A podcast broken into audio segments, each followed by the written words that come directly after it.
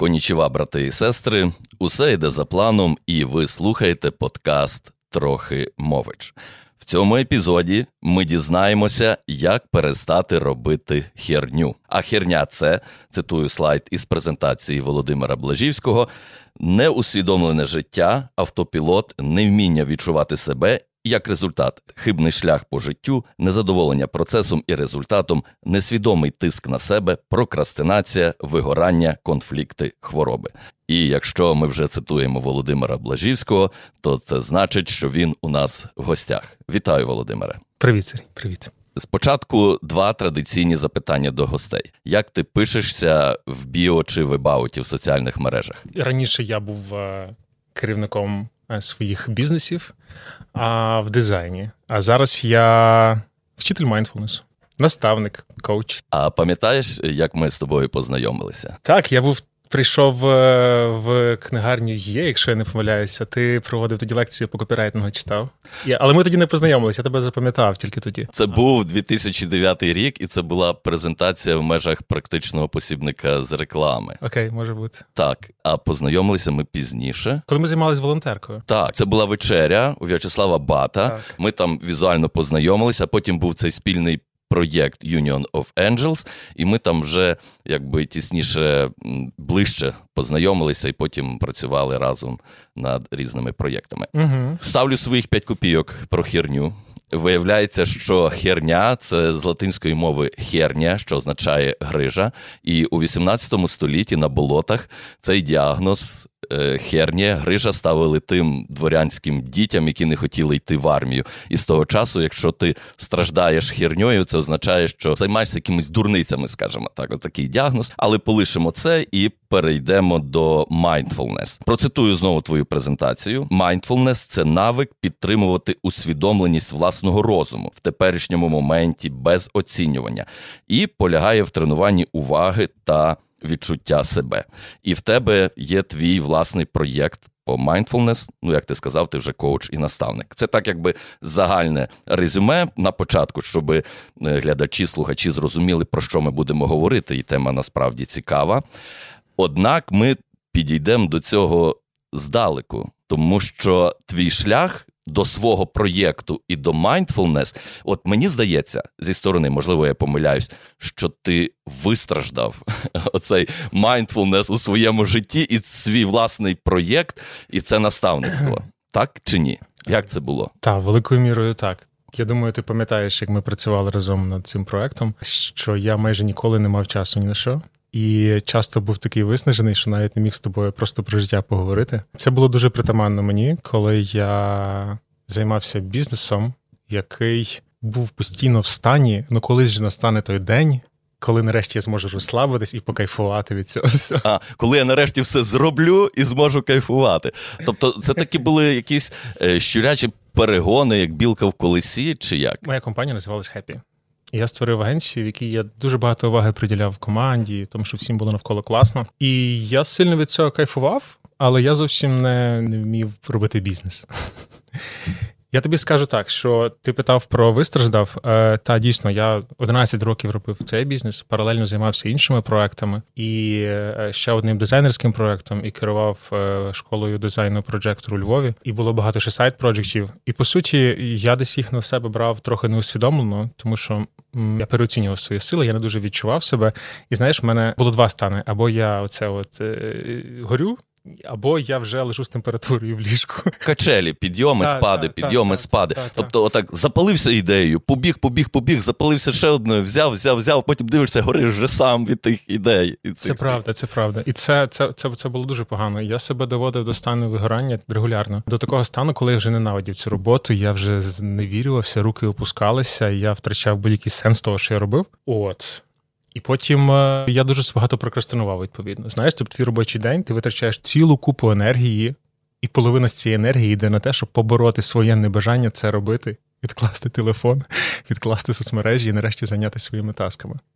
Це була неусвідомлена діяльність. Але з другої сторони, з, з моїх спостережень, знову ж таки, я якби бачив і відчував, наскільки тобі це складно. Складно ну скажімо, ну організувати день, розподілити час, розподілити роботу. І ти навіть запрошував Антона та в компанію для того, щоб за тобою була якби ця от енергія ідей, а за ним системна організація. Так, це правда. І наскільки воно спрацювало, не спрацювало? Ну, дивися, це вже якраз був період якогось такого, коли ця усвідомленість мені почала вже працювати потрохи, і я більше навчився відчувати себе, і я прийняв свої слабкі сторони як. Е, те, що я не мушу бути суперменом і все робити офігенно. Мені достатньо свою частину робити класно, а решту мені треба знайти команду, яка доповнить.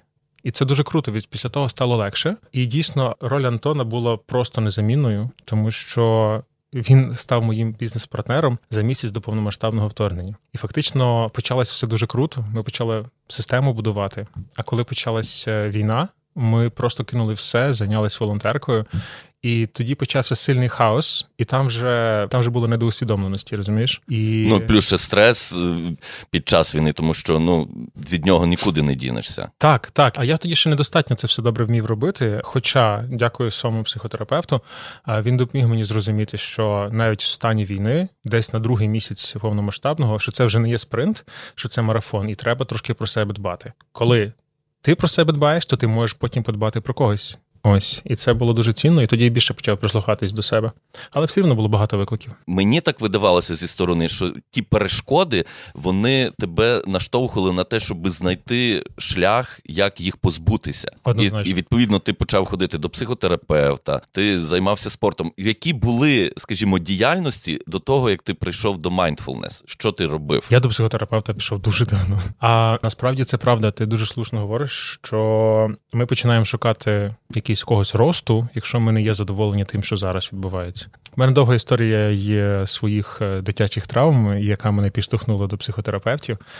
І я прийшов е, багато років, близько 10 років з різними терапевтами, з перервами психотерапії. І щось це давало, але по великому рахунку я відчував, наче я ходжу по колу. Знаєш, у мене були моменти, коли я просто з вигуками до психотерапевта казав: Блін, це крутий інсайт, я шарю, що зі мною, я зрозумів. А він каже: тобі, чувак, ми ж там півроку тому з тобою про те саме говорили. І я зрозумів, що я просто, знаєш, як я став, наче якби залежний від цих цукерочок. Тобто мені їх постійно. Від цих ачівок. Так, так, так. І я, типу, їм радів, а потім як рибка Дорі забував. А, Тобто воно якось минало і і не давало цих змін внутрішніх кардинальних. Так, Тобто та. косметично щось. Ну це так само було, як е, вхопитись за ідею, які ти хапався. Хопився там за інсайт, потім знов за нього забувся, і і так далі. і так далі. Та. А які були, можливо, плюси і мінуси твого стану до того, до mindfulness? Плюси я міг дуже багато робити. Тобто, коли я не був випалений, я працював просто як цей. Я сильно горів своєю ідеєю, і мені дійсно вдавалося багато робити до моменту, поки я не виграв. Ось потім, звісно, що все продуктивність дуже сильно падала, скільки б я енергії не тратив. Ну а мінусів явно більше. Мені не дуже вистачало часу турбуватись про себе. Ти слушно сказав про спорт. Я декілька разів пробував ходити в зал з тренером. Таких підходів було близько п'яти, якщо не помиляюсь. Я слідкував е, в інстаграмі за тобою. Велосипед, потім були ці бруси, потім були ще якісь, і то завжди починалося: Вау, все, от я пішов, я лишов. І було завжди, знаєш, намагання тримати якусь стабільність. І я ну, плюсую, я дуже поважаю те, що ти робив. Розумієш, в тому стані, і попри те, старатись намагатися обламуватись, вставати і робити знов. Обламуватись, вставати і робити знов. І я знаєш, я радію за тебе, що ти врешті знайшов цей mindful нас для себе і цей проєкт, і хочеться от про це розповісти. Знаєш, я ще хочу просто зробити таку маленьку ремарочку стосовно спорту. Всі ті рази, коли я ходив в спортзал з тренером, я завжди на третій-четвертий тиждень злягав з температурою. Всі рази. Я потім аж зрозумів, що для того, щоб ходити в спортзал, треба дати собі час і можливість відновлюватись. А якщо я в день заганяю себе на роботі, а ввечері заганяю себе в спортзалі, ну організм такий каже: слухайте, все, Ну, тебе в сраку, все. До побачення. Так, Якщо ти не хочеш відпочити, я примушу тебе відпочивати. Так, і це була головна проблема. Ось чому я не займався спортом, я за це дуже шкодую. Тобто я дійсно багато опустив. І я зараз почав займатися більше. Я і йогою займаюся, і в зал зараз ходжу, і бігати якийсь час пробував, але мені коліна мої вже казали, ні, ти щось перестарався. Давай трошки збавимо, трошки обороти, потім повернемося до бігу. І це та це дає, це круто. Це дає відчуття якоїсь такої більше сили, стабільності, впевненості. Але для того треба розвантажувати себе в робочих питаннях. І mindfulness допомагає тобі розвантажуватись. Тобто, це той інструмент, який допомагає тобі бути усвідомленим. Те, що я відчув по собі, чим е, для мене особисто відрізняється від психотерапії, те, що він працює трохи по-інакшому. Mindfulness не вирішує конкретної проблеми. Тобто психотерапія вирішує конкретну проблему. І часто в мене таке було, що я ще, якби не довирішивши до кінця одну проблему, ми потім перескакували на іншу, бо там якби важливо гасити пожежу, та яка більше горить. А mindfulness, він е, вчить глобально бути більш уважним до себе. Тобто е, я для себе вивів розуміння того, як працює mindfulness. Спочатку ти маєш практикувати різні підходи, різні техніки, як теоретичні, так і практичні, для того, щоб е, прокачувати в собі навик.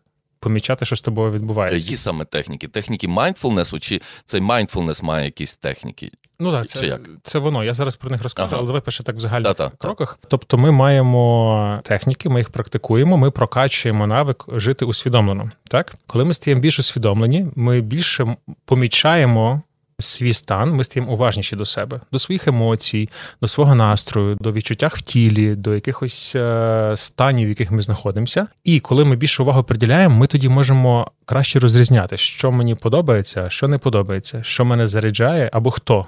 А хто навпаки, або що мене висмоктує з мене енергію. А можливо, це робота не та, можливо, люди не то оточення, можливо, навіть ставлення до речей, те, як ти перетворюєш ці всі думки для себе в свої стани, в свій настрій. І коли ти стаєш уважніший, так, ти це все починаєш помічати, і тоді набагато легше приймати рішення, з ким піти на пиво, з ким розійтись, яку роботу поміняти, або що змінити в тій роботі, щоб вона перестала тебе випалювати. Те саме стосується і відпочинку. Як відпочивати? Як розрізняти розваги і відпочинок? Ну але можуть бути і глибші причини, які не дають тобі. Ну, наприклад, в тебе є глобальний страх. Так. Якийсь так. Причиною якась дитяча психотравма того страху. Угу. Ти його побачив, ти його усвідомив, угу. але він тебе все рівно не пускає змінити роботу. Так. Наприклад, так. яка токсична для тебе. Дуже добре. І от як mindfulness вирішує от такі проблеми. Бо психотерапія, ми розуміємо, він якби виймає, ми знаходимо, відреаговуємо, виплакуємо там чи ще якось. А от тут як тоді воно відбувається? Про виплакування я ще якось окремо скажу, але насправді е, дуже багато практик майндфулнесу ти проходиш через дуже сильні внутрішні е, стани. І я якось був на одному ретриті, і я чув, як е, в сусідній кімнаті плакала жінка. Ну це був дуже ну, типу, такий стан. Я думав, що там її вбивають. Але мені казали, типу, там просто в неї відбувається дуже сильні внутрішні процеси. Коротше, суть в тому, що як працює майндфулнес, найкрутіше в ньому, що він не вимагає від тебе змін. Тобто, ти коли щось, наприклад, зрозумів, наприклад, про свій страх, тобі не потрібно з ним боротись. Крутість майндфулнесу в тому, що тобі достатньо просто його усвідомлювати. Кожен раз, коли ти з ним зустрічаєшся, ти маєш його відчути, усвідомити і прийняти. Існує така парадоксальна теорія змін, яка говорить про те, що коли ми хочемо щось змінити, нам потрібно це прийняти. Ну про прийняття говорять всі, і так само психотерапевти прийми цей страх, почуй цей страх. Також оті всі якби духовні практики. Це теж про прийняття. Так, і я пам'ятаю, як зараз, коли в дитинстві мені мій тато казав: ти маєш себе відчувати, от відчуй себе, от що ти хочеш, от як ти хочеш це зробити. Я дивився на нього і такий. Як? Ну як це зробити? Я не знаю. Я дуже довго не не, не, не знав, чого я хочу, як я хочу. А потім психотерапевт мені каже: ну ти відчуй, ти піди глибше у цю свою. Тобі боляче, тобі погано, не компенсуй, не втікай в інстаграм, там в солодке, розваги. Піди в цей стан, заглибся в нього. У мене був період, коли я настільки пробував заглибити свій стан, що я дві доби не виходив з хати, ні з ким не спілкувався, не користувався гаджетами, просто закрився вдома і просто сидів і знаходився в цьому стані, який мене тут всередині гриз. І що, і чим це закінчилося? Е, нічим. Ти позбувся з того стану, чи як? Ну, чи ти навчився з ним жити? Е, ти знаєш, воно по факту спрацювала така штука, як дофаміновий детокс. Спрацював. Дав мозку емоціям осісти, гормони там дофаміни, серотоніни встигли відновитися, і я наче почував себе краще. Але я не докупався до суді. Що мене гризло? Розумієш? Ну ти не не ставив на меті навіть докопувати. Ставив. Ставив. Це так? була задача від психолога. Ага. Тому що я не вмів цей навик е, відчувати себе. Він як е, м'язи. Його треба тренувати, він накачується. Ти хочеш бути сильним, ти маєш йти в зал тренуватись, так? Так само тут треба практикувати, щоб прокачати цей навик. Ну та всі навики треба прокачувати. Так? І творчість, і ці всі речі спостерігати за собою, відреаговувати. В тебе ще така була метафора з автомобілем, от, угу. щоб ми краще зрозуміли mindfulness, що це таке, як працює цей інструмент. Ми народжуємося різними. Ми всі різні. Ми народжуємося різними, розвиваємося по-різному і прокачуємо відповідно різні навики до того моменту, коли ми стаємо усвідомлені. Далі вже поміняти щось складно. І виходить так, що, наприклад, якщо взяти нас, наше тіло і наш розум, і перевести його в метафору, наприклад, авто, може таким чином. Подивитись на це, як, наприклад, в мене є фура, і я нею намагаюся їздити по болотах, по горах, по каміннях. Та в мене виходить складно. Я постійно ламаюсь, щось мене там буксує постійно. Або в мене там трактор, а я на ньому ганяю по шосе і постійно злюсь на себе, чому я не можу обігнати спортивні машини, які ганяють по цьому. Так, стараюся е, на перегонах брати та, участь. Так, та Ну тобто я не викупаю насправді, хто я. Який я і чим я мав би займати, які би саме цілі я мав би собі ставити, щоб вони були класні в досяганні, щоб мені подобався і процес, і щоб я приходив до результату. Ну, щоб відповідало моїм можливостям. Так, так, М- так. В якій лізі я знаходжусь, ну, умовно кажучи. Навіть так, і навіть не обов'язково саме як ліга, як навіть напрям. Ну, наприклад, я природжений баскетболіст, а я граю в футбол, розумієш? Тобто це зовсім різні штуки. І тут виходить дуже цікава річ. Е, Я що я роблю? Я на тракторі жму по шосе. Ну і ну не виходить. Я вижимаю максимум з цього мотора, ну просто пру на зі всіх сил.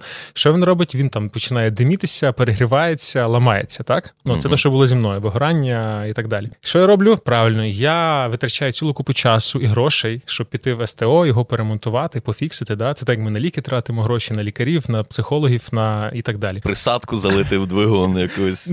І далі, що я роблю? Я знов сідаю на цей гребаний трактор і знов валю по шосе, розумієш? Ну тобто не, не дає цих таких якихось е, уроків, якщо ти не є уважний до себе. От, а саме коли ти починаєш це відчувати, ти такий, а, блін, прикол. Тобто, який я?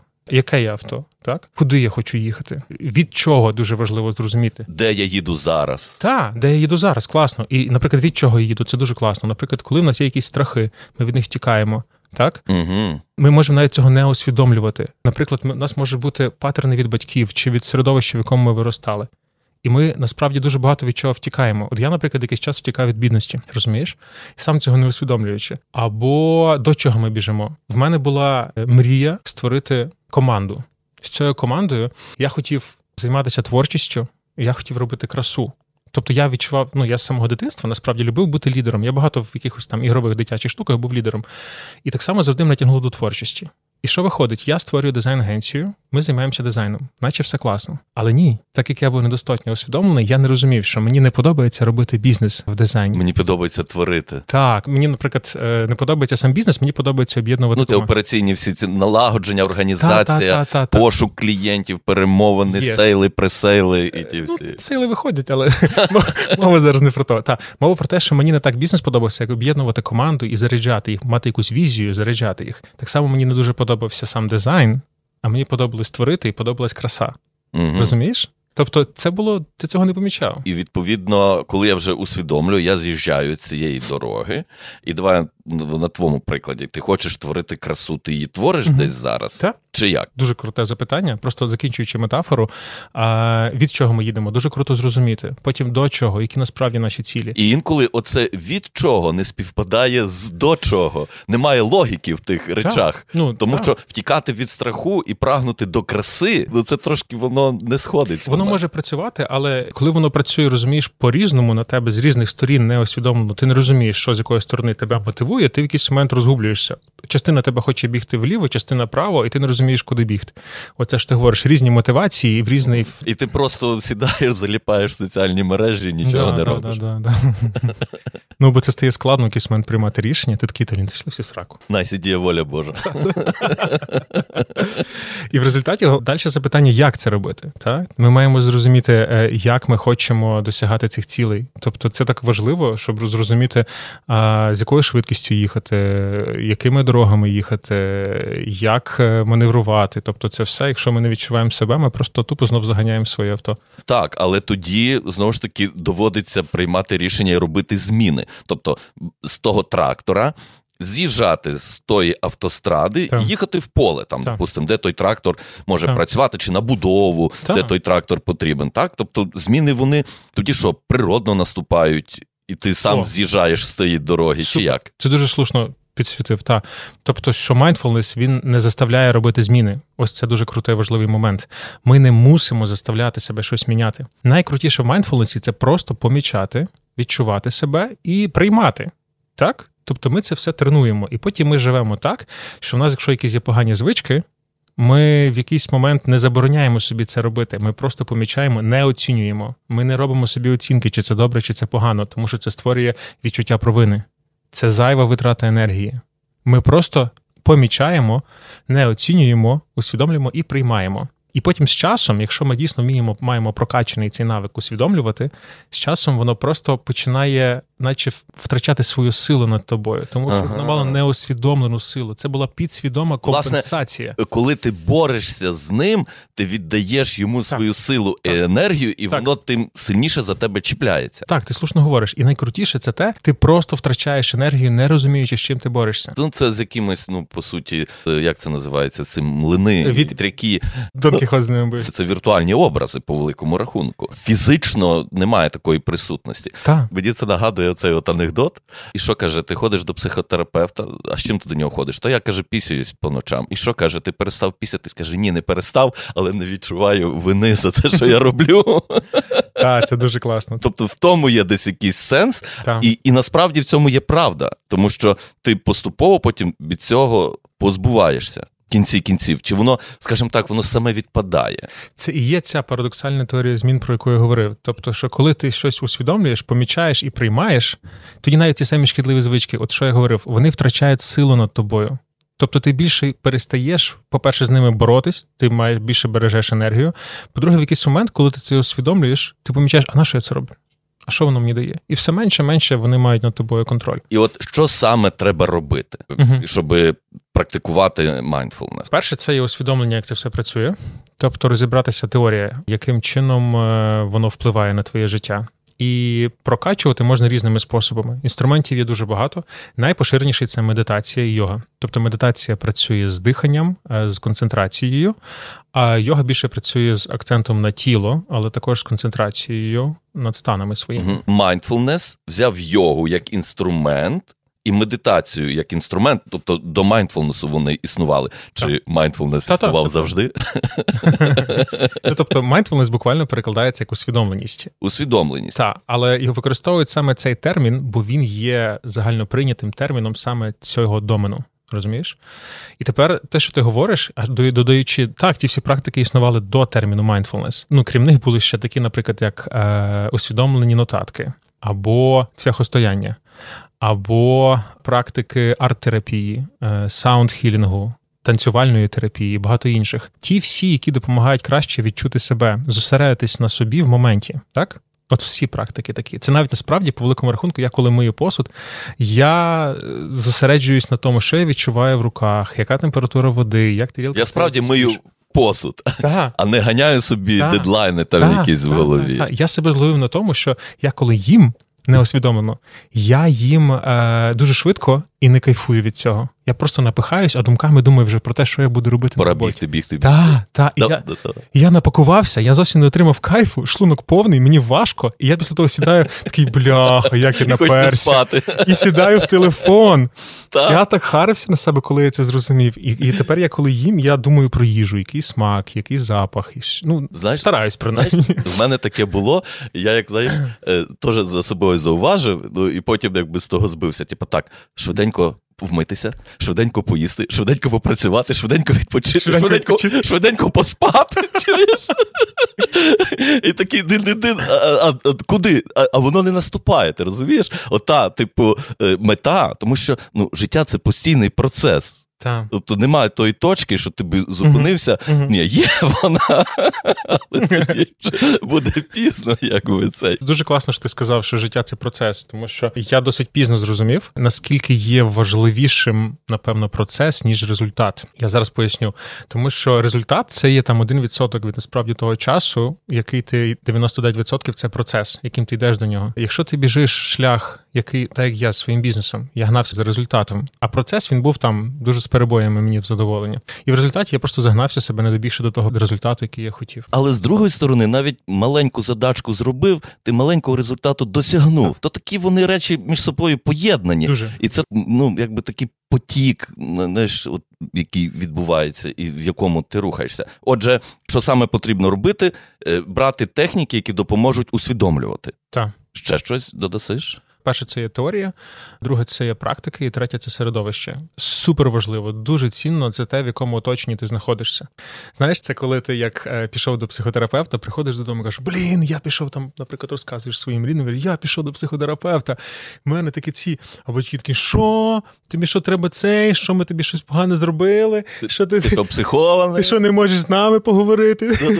І ти потім в якийсь момент розумієш, що воно тебе все середовище не відпускає. В мене були періоди, коли я е, дружив з одними людьми, а потім якось в мене в житті почали трохи мінятися цінності і світогляд. І я це пробував, наче привнести в цю компанію і розумів, що воно там не приживається. Для того мені треба було міняти своє середовище, а це дуже складно, це дуже важко. Вийти з одної компанії і попасти в іншу, або навіть в декілька інших. Ти мені ще такий приклад розповідав про переїдання солодким. Uh-huh. Якщо можна показати, як працює mindfulness uh-huh. з цією, ну скажімо, непродуктивною практикою.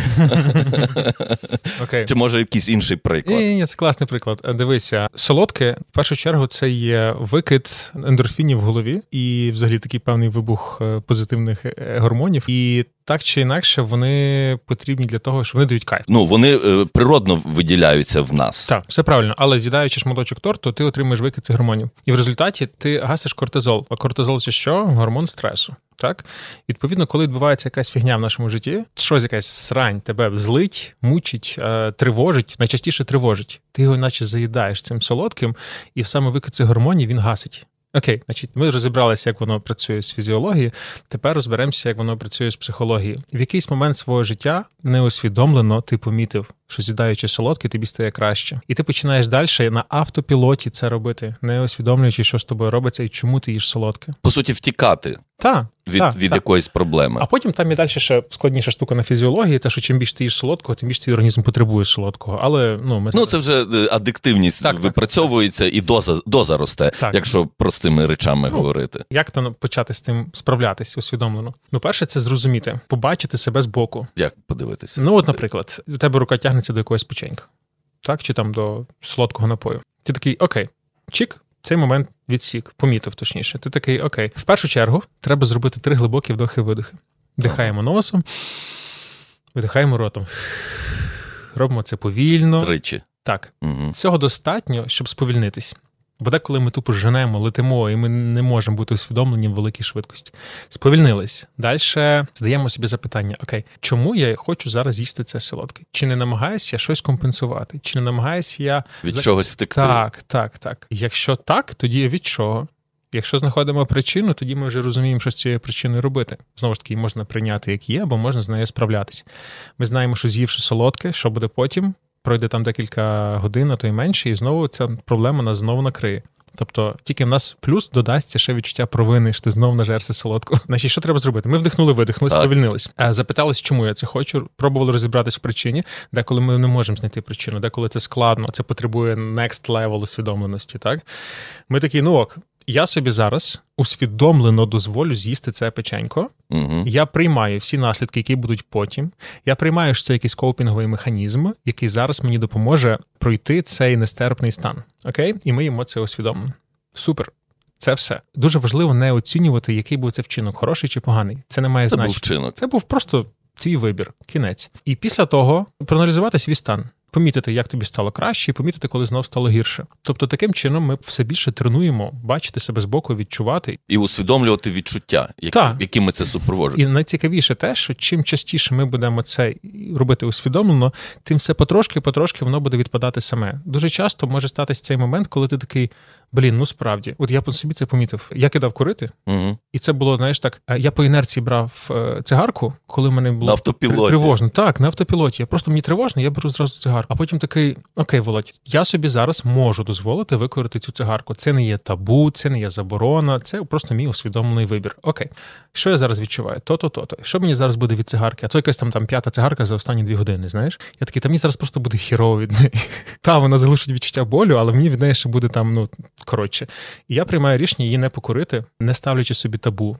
І це набагато легше, тому що не, не існує внутрішнього конфлікту. Mm-hmm. Розумієш? Це просто усвідомлення. Знову ж таки, ти не борешся, так, а ти так. а ти просто робиш вибір направо наліво. Так. Ну, цього разу я піду наліво. І тому стає легше це робити. Це так само, як, наприклад, йти в спортзал чи не йти. Дехто себе заставляє, а дехто усвідомлено намагається повернути собі свої картинку того, для чого він це робить. І тоді набагато легше дотримуватись дисципліни, якщо ти робиш це усвідомлено. Я просто пригадав, як я перестав курити. Ага. Це була така історія, що знову ж таки черговий закон прийняли, що не можна курити ще там десь в якихось туалетах і так далі. І на Зіку тоді я працював, прийшли і сказали, все, в тому туалеті курити не можна. Ідіть на вулицю. А на вулицю, щоб піти, треба було спуститися з четвертого поверху, вийти на вулицю, вернутися назад, а по дорозі 100-500 людей зустрінеш, щоб покурити, йшло десь півгодини. Я сказав: я буду ігнорувати цей закон. Я перестану курити, і він мене не стосуватиметься. І все. Там буквально такі були пориви. Я просто приходив, так, я щось робив. Ага, я курив. Ага, я не курю. Ну окей, Це цукерку. От десь отакий в мене був досвід. Круто. От хотів я ще ремарочку додати, що складно людям оприділяти відчуття. От ти питаєш людину, що mm-hmm. ти зараз відчуваєш? Дуже. І він каже: Ну, він подивився на мене криво. Кажу, почекай, подивився на мене криво, це думка. А що ти відчуваєш після того, та. як він подивився на тебе криво? Це ти задів дуже важливу тему. Я, от, наприклад, зараз своїм сином, у мене шестирічний син, спілкуюсь. В нього бувають стани, якому він стає дуже роздратований і такий злий, і видно по ньому, що він не розуміє, що з ним робиться, і він ну просто я бачу, що йому погано. І я так пробую, якби спокійно біля нього сісти і запитати, слух, що ти зараз відчуваєш? Що, Що з тобою робиться? І він через те, що він не має відповіді. Він починає злитись ще більше, втікати від мене, закриватись, лізти десь там під ковдру чи щось таке. Я в цей момент розумію, що тиснути не треба.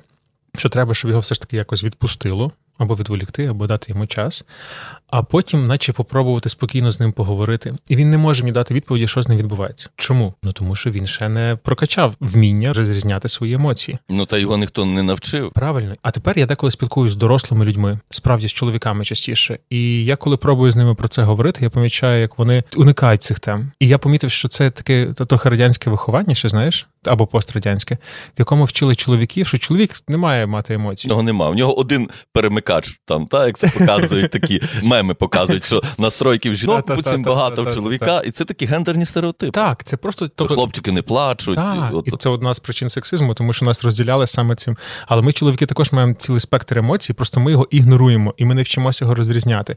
І ми виростаємо, що ми виростаємо з херовим емоційним інтелектом. Ми не вміємо саме цей термін емоційний інтелект, він нас є не прокачаний. Відповідно, ми не знаємо, що ми відчуваємо. Ми просто відчуваємо якусь фігню, і що ми з нею робимо? Правильно, ми шукаємо, як заглушити. Йдемо побухати.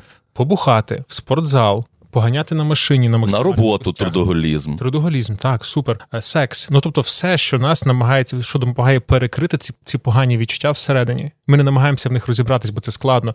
Як мій малий син, у нас не прокачаний емоційний інтелект, відповідно, ми не можемо в цьому розібратися. І це важко, це боляче. Тим більше, що знову ж таки, я не знаю, скільки разів я вже згадую, можливо, ще десь в якомусь епізоді згадував mm-hmm. про теорію конструювання емоцій. Ми mm-hmm. створюємо емоції, і ми можемо їх якби перепрошити. Відповідно, ми по-своєму їх називаємо, інтерпретуємо і з цим можна працювати. І це говорить про те, що ми відповідаємо за всі наші афекти, за всі наші вчинки і так далі, створені під впливом емоцій. Mm-hmm. І коли ти розумієш, ти вже стаєш більш усвідомленим. Ніхто То... насправді не несе відповідальності. Ти сам завжди несеш відповідальність за своє життя. І це твій вибір, чи прокачувати емоційний інтелект, чи не прокачувати. Чи в стані сп'яніння бажання натворити якихось дурниць це також вибір. Так, так, так. А от наскільки людина, ну ми так про ці техніки дуже трошки розповіли, бо uh-huh. я так розумію, можемо розповідати багато. Наскільки uh-huh. от вона сама може рухатися? Чи uh-huh. потрібен оцей от наставник, коуч, чи як він в майндфулнесі називається? По різному це не має принципового значення.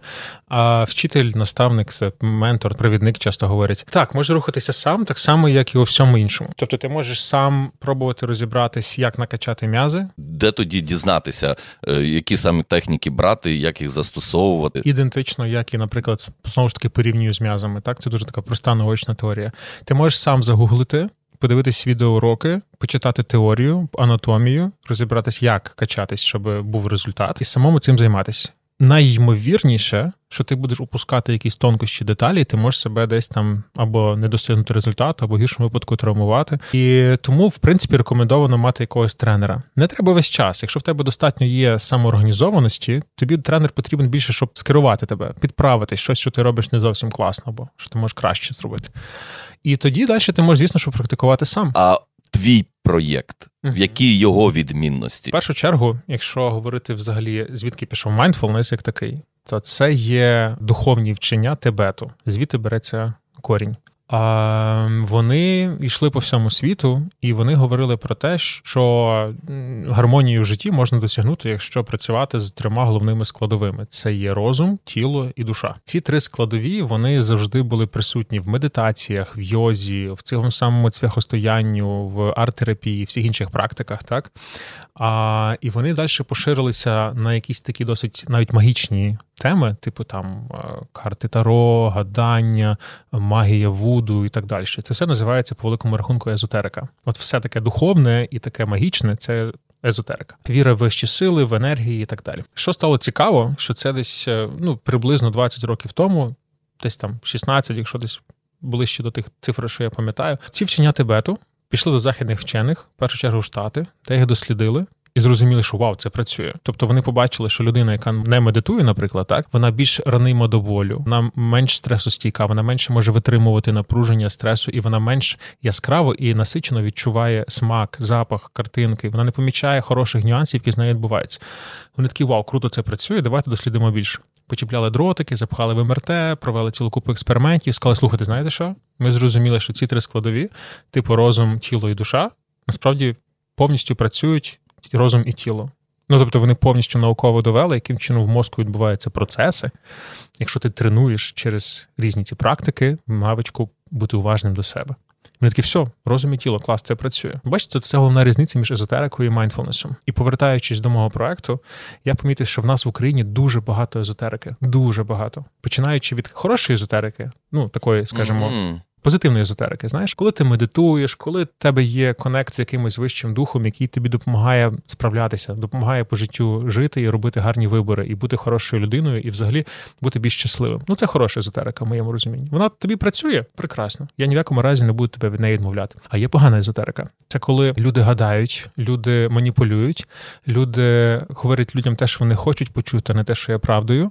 І коли ти розумієш, коли коли там вже відбувається ворожіння, всякі, так е, оці всі речі, які є. Ну, відвертим фейком, розумієш, відвертим обманом. Навіюванням. Просто маніпуляція. Ці от люди наживаються на слабкостях, на страхах, на комплексах цих людей. І по великому рахунку, я для себе. Ну, ну ці всі ворожки, та, ти маєш та, та, порішаю за три секунди всі твої проблеми. там, Та маєш страх, викучу яйцям. Так, так. І я ти знаєш, я для себе розкрив е, секрет цієї магії. Ну тобто, я багато з ким спілкувався, їздив на різні фестивалі, комунікував з різними людьми, і я розкрив секрет: це не магія, це фокуси для людини, яка не розуміє, як робиться фокус, воно виглядає як магія. Секрет цих фокусників є в наступних складових. Перше це психологія. Ці люди дуже круто розуміють психологію людини. Вони знають на, точки. На, так, на що надавити. Вони просто по міміці твого лиця, твого тіла можуть зрозуміти, яка ти людина і як з тобою треба розмовляти. А якщо ти скажеш два слова, вони ще більше будуть знати про тебе. Друге, це харизма. Дуже важлива харизма, деколи ти просто своєю харизмою можеш переконати людину, тому що ти вмієш це красиво подати. І третє це атмосфера. Ти можеш звертав увагу, що цих магів дуже все якби таке кольорове, яскраве, світиться, там щось блимає, там свічка горить, там полосанту димиться, там ще щось відбувається. Або в іншу сторону, навпаки, щось темне, пригнічуюче, таємне. Ну це також атмосфера, яка та, може та, давити та, на, на, на людину. Як працює фокус? Нам показують одне, щоб ми дивились в одне місце, а відбувається насправді все в іншому місці. Це дуже круто. Увага відволікається на це все, на харизму, на на ці, як це називає, декорації. І ти вже, наче губиш, що ти сказав, що тобі сказала ця людина, воно все змішується в кашу, тому що ця людина говорить багато крутого, але й багато такого, ну, типу, не дуже логічного. Ну, коротше, якби в загальному, от якось так. І ти це відкинув, Абсолютно повністю. І і хороше, і погане, скажімо, цю езотеричну, і так. залишив якби розум і тіло. І тіло. І в цьому насправді різниця, наприклад, тої самої медитації і йоги між езотеричною медитацією і mindfulness медитацією. Езотерична говорить про єднання з якимись е, духами, вищими силами. Mindfulness медитація тільки говорить про роботу розуму і тіла. І навіть ти знаєш, оце от цікаво про чакри. Ти напевно чув. Ну, вчені також дослідили, що чакри це є нервові центри, і там знаходяться е, органи, які відповідають за секрецію гормонів. Тобто, це по великому рахунку анатомічно побудовані дійсно енергетичні центри в тілі людини, але вони не є духовні, вони є просто анатомічні. Ось цей перекос, коли е, духовне, душевне, щось важливіше, ніж тіло фізичне, так. воно навпаки шкодить. І якщо ми повертаємо увагу до, до, до фізики до тіла, це більш ефективніше. Я би мусив уточнити, але не обов'язково шкодить. Є люди, які вірять, і їм це допомагає. Ну то добре. Я ні в якому разі не хочу видатися атеїстом чи людиною, яка каже, що езотерика це зло, суцільна езотерика. Ні, я по житті агностик. Якщо я чогось не знаю, я не стверджую, що його не існує. Для кого твій mindfulness проєкт? Ну, бо знову ж таки, от ми з тобою спілкуємося, і ми розуміємо, що комусь може краще езотерики трошки додати, бо так. це працювати. По великому рахунку, якби наша мета не запровадити якусь технологію, а дати людям можливість стати кращим і позбутися тих речей, які ускладнюють життя. Так. От. І відповідно є люди, які будуть вибирати одне, друге, третє. Як ти бачиш тих людей, які би до тебе, як до наставника, врешті, приходили би і разом би з тобою рухалися е, до цього іншого життя, скажімо так. В мене є два сегменти. Перший це такі люди, як я, другий такі люди, як мій брат. Ми з ним дуже різні.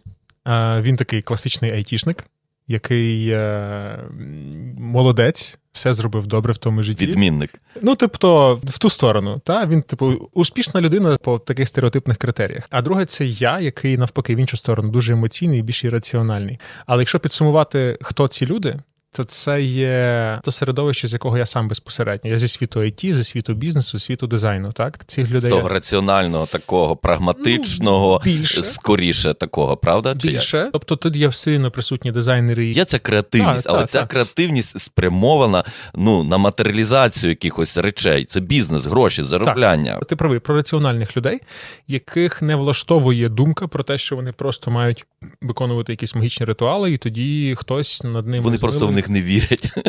Так, так. Ну, в силу свого інтелектуального розвитку. Це супер індивідуально, тому що я знаю чудових людей, навіть частина моїй команді мого проекту. Є люди, які вірять вищу енергію, але мені з ними дуже комфортно, тому що вони її не нав'язують. Розумієш? Ми з ними розмовляємо одною тою самою мовою. І мені дуже сподобалось, як е, Христя, тренер кундаліні йоги, на яку я ходив, вона мені сказала: знаєш, Володя, так помітила, що ті люди, які вірять, їм працює. І ті люди, які не вірять, їм теж працює. Ну то блін, хай працюють.